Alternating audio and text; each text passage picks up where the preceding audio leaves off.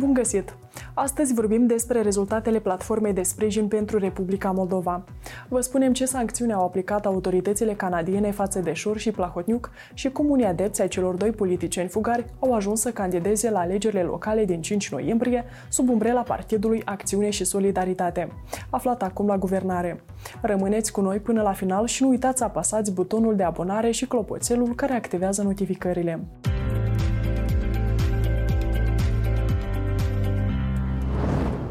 57 de delegații din peste 30 de state, organizații internaționale și instituții financiare s-au reunit marți la Chișinău în cadrul celei de-a patra ediție a Platformei de Sprijin pentru Republica Moldova. Printre participanți a numărat ministra pentru Europa și Afaceri Externe a Franței, Catherine Colonna, ministra federală pentru Afaceri Externe a Germaniei, Annalena Berbuc, și secretarul general de stat al Guvernului României, Mircea Brudean. În timpul summitului au fost semnate șase acorduri de finanțare. Republica Moldova va beneficia de un suport financiar de 148,7 milioane de euro, care include 38,7 milioane de euro sub formă de granturi și 110 milioane de euro sub formă de credite. Suplimentar, mai multe state europene au anunțat ajutoare financiare pentru țara noastră.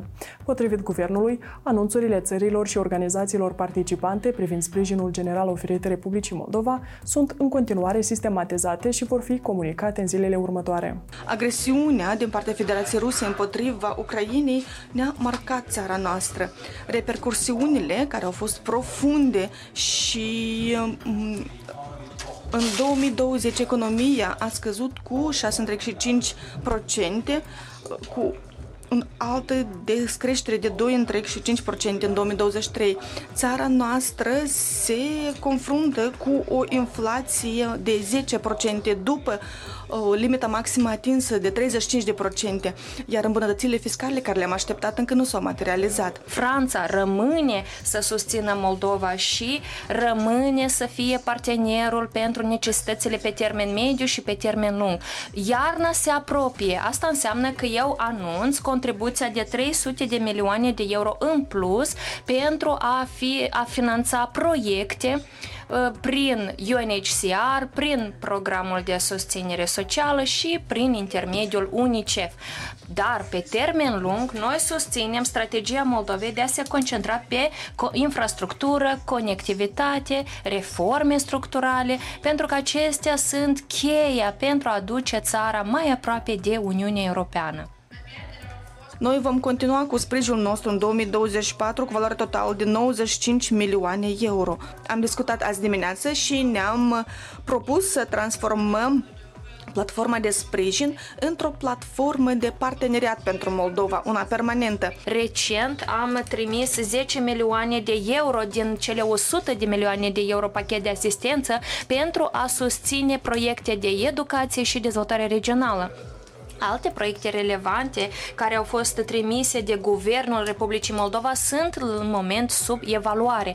La moment analizăm să creiem mai multe instrumente pentru a promova comerțul și investițiile în Republica Moldova. La reuniunile precedente ale platformei de sprijin pentru Republica Moldova desfășurate la Berlin, Paris și București, țara noastră a primit sprijin pentru compensarea cheltuielilor pentru facturile la energie, acordarea ajutorului pentru fermieri și realizarea unor proiecte de infrastructură infrastructură.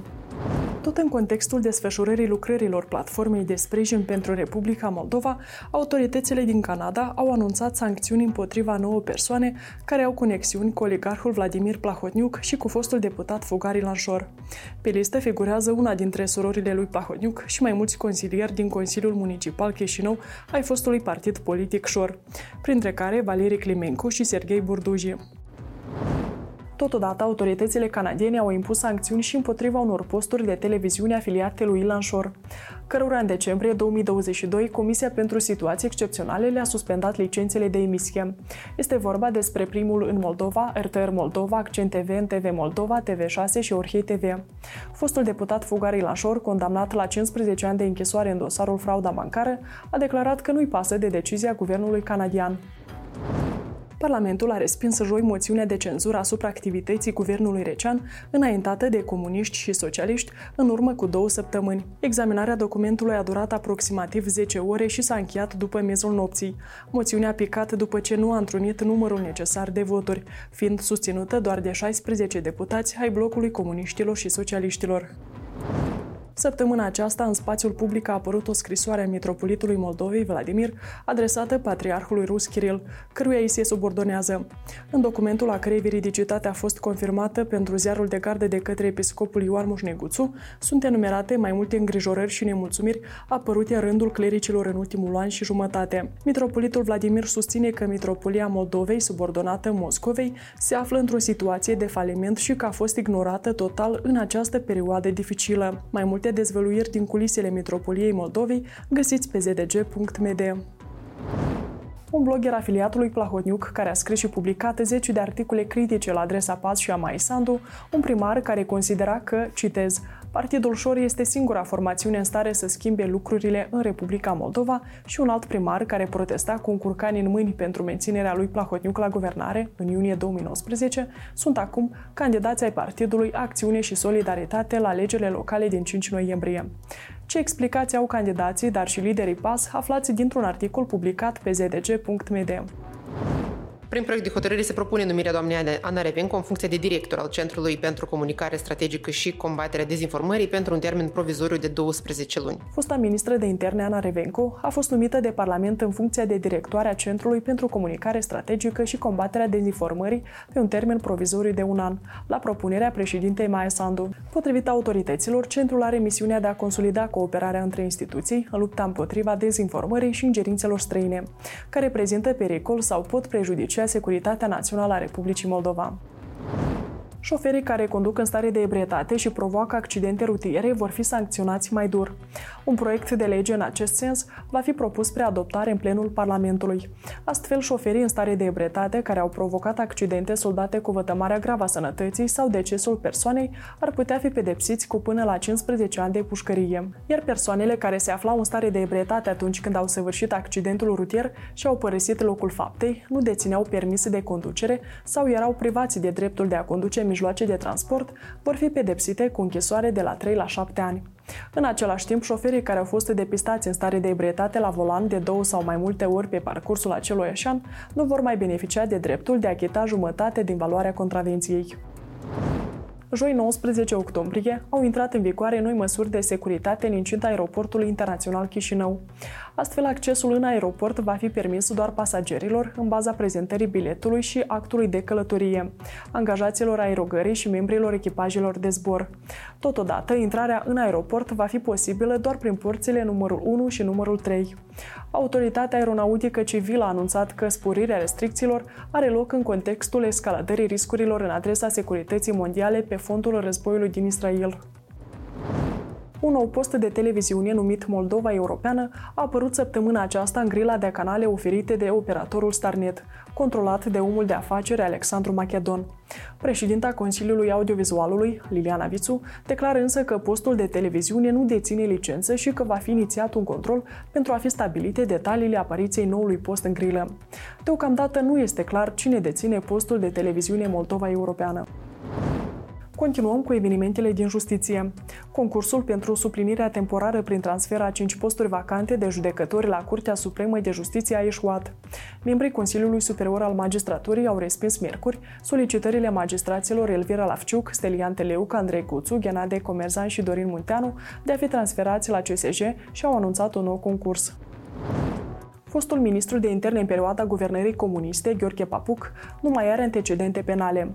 După ce în 2015 a scăpat de închisoare, fiind obligat să achite doar o amendă de 20.000 de lei pentru abuz de putere, acum Papuc se consideră ca neavând antecedente penale, conform unei hotărâri dictate de judecătoria Chișinău, sediul Buicani. Gheorghe Papuc a fost cel mai longeviv, dar și unul dintre cei mai controversați miniștri de interne pe care i-a avut Republica Moldova în perioada post-sovietică. A fost acuzat de acte de corupție, iar ulterior ori și de abuz în serviciu, ca urmare a evenimentelor din aprilie 2009. Mai multe detalii la subiect găsiți pe site-ul nostru. Averea magistratului de la Curtea de Apel Chișinău, Ion Secrieru, va fi verificată de Autoritatea Națională de Integritate. Instituția a recepționat o sesizare în care se menționează faptul că judecătorul deține două automobile de lux, Range Rover Evoque și Land Rover Discovery, care ar avea o valoare exorbitantă. Autoritatea Națională de Integritate urmează astfel să stabilească dacă judecătorul a încălcat sau nu regimul juridic al declarării averii și intereselor personale. Iar procurorii au terminat urmărirea penală și au expediat în instanța de judecată cauza penală de învinuire a lui Dragomir Popovici. Șoferul care în luna iulie a provocat un accident rutier în capitală s-a dat cu decesul Doiniței Prodan, o tânără de 29 de ani, mama doi copii. Bărbatul și-a recunoscut vina și riscă o pedapsă maximă de până la 9 ani de închisoare, cu anularea dreptului de a conduce mijloacele de transport. Ziarul de gard a scris anterior o serie de articole despre problemele cu legea ale lui Dragomir Popovici. Găsiți totul pe zdg.md. Se împlinesc două săptămâni de când gruparea Hamas, declarată teroristă de mai multe state occidentale, a lansat un atac fără precedent împotriva Israelului. Săptămâna aceasta, Israelul și gruparea Hamas s-au acuzat reciproc după ce o rachetă a lovit un spital din fâșia Gaza, ucigând aproximativ 500 de persoane. Între timp, Israelul a fost vizitat de președintele american Joe Biden și de premierul britanic Rishi Sunak, care au transmis mesaje de sprijin. Și Republica Moldova s-a alăturat statelor care și-au exprimat solidaritatea cu poporul Israelului. Într-o declarație adoptată joi în Parlament se spune că, citez, Republica Moldova condamnă cu vehemență brutalitatea acțiunilor comise de gruparea teroristă Hamas împotriva populației civile, atacurile masive cu rachete și masacrarea populației civile. Trupele ruse au continuat și în această săptămână să bombardeze mai multe localități din sud-estul Ucrainei. În paralel, forțele ucrainene au folosit pentru prima dată rachete Atacams cu rază lungă de acțiune, furnizate în taină de Statele Unite. Acestea ar fi distrus nouă elicoptere militare rusești, un depozit de muniție și un sistem de apărare aeriană instalat de ruși în zonele ocupate. Președintele Ucrainei a confirmat că armata sa a folosit rachetele americane, iar Putin a declarat că furnizarea rachetelor Atacams nu face decât să prelungească agonia. Если война проиграна России, зачем поставлять атакамс? Пусть заберут назад атакамс, все другое вооружение. Metrou aerian de la Eloveni la Vadului Vodă și de la aeroport la Strășeni. Parcări multietajate la intrările în Chișinău, sute de troleibuze și autobuze noi, uzine de prelucrare a gunoiului, digitalizare și zero corupție în domeniul construcțiilor. Acestea sunt doar câteva dintre promisiunile enunțate în studioul ziarului de gardă de către candidații la funcția de primar general al municipiului Chișinău. În ultimele două duminici, dinainte alegerilor locale, adică pe 22 și 29 octombrie, vom publica două ediții speciale de podcast ZDG, în care candidații la șefia capitalei vor răspunde la patru întrebări legate de cele mai mari probleme ale capitalei, dar și la o întrebare personalizată pentru fiecare candidat. Ediția de mâine o veți putea urmări pe canalul nostru de YouTube, începând cu ora 11. Pentru a putea primi o notificare atunci când publicăm un material video, vă îndemnăm să vă abonați la canalul nostru. Vă mulțumim că ne urmăriți. Ne revedem săptămâna viitoare. Numai bine!